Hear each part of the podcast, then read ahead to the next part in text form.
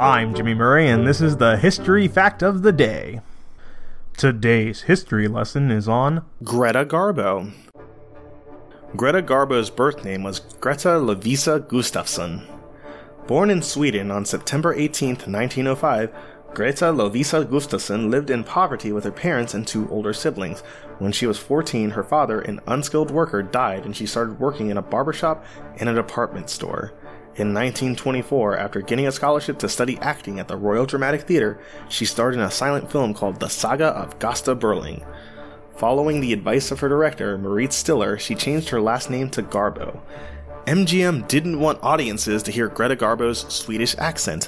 When she came to America in 1925, Garbo didn't know any English. Although she eventually learned the language, her heavy accent and deep voice made MGM executives hesitant to transition her from a silent film actress to one who spoke. In 1930, though, she appeared in Anna Christie, her first sound film. MGM publicized the film with the tagline Garbo Talks, and Anna Christie was a huge success. Garbo was nominated for Best Actress Academy Award.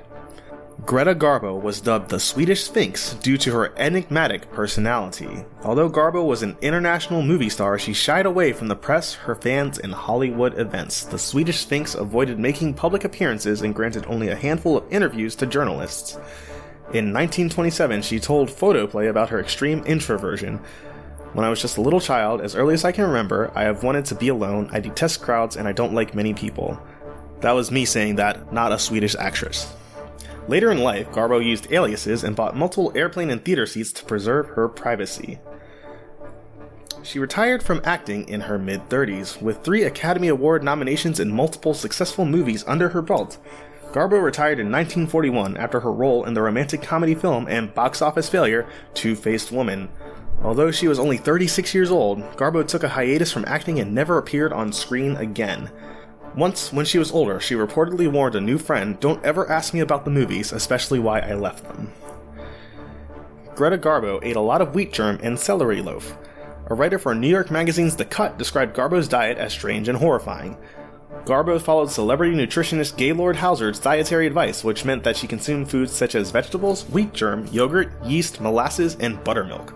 One of Hauser's recipes is celery loaf, a vegetarian meatloaf made with pureed celery, chopped nuts, and milk. According to Garbo's friends, her diet was more flexible than Hauser's, and she sometimes ate foods such as tuna sandwiches, Triscuits, and cheese.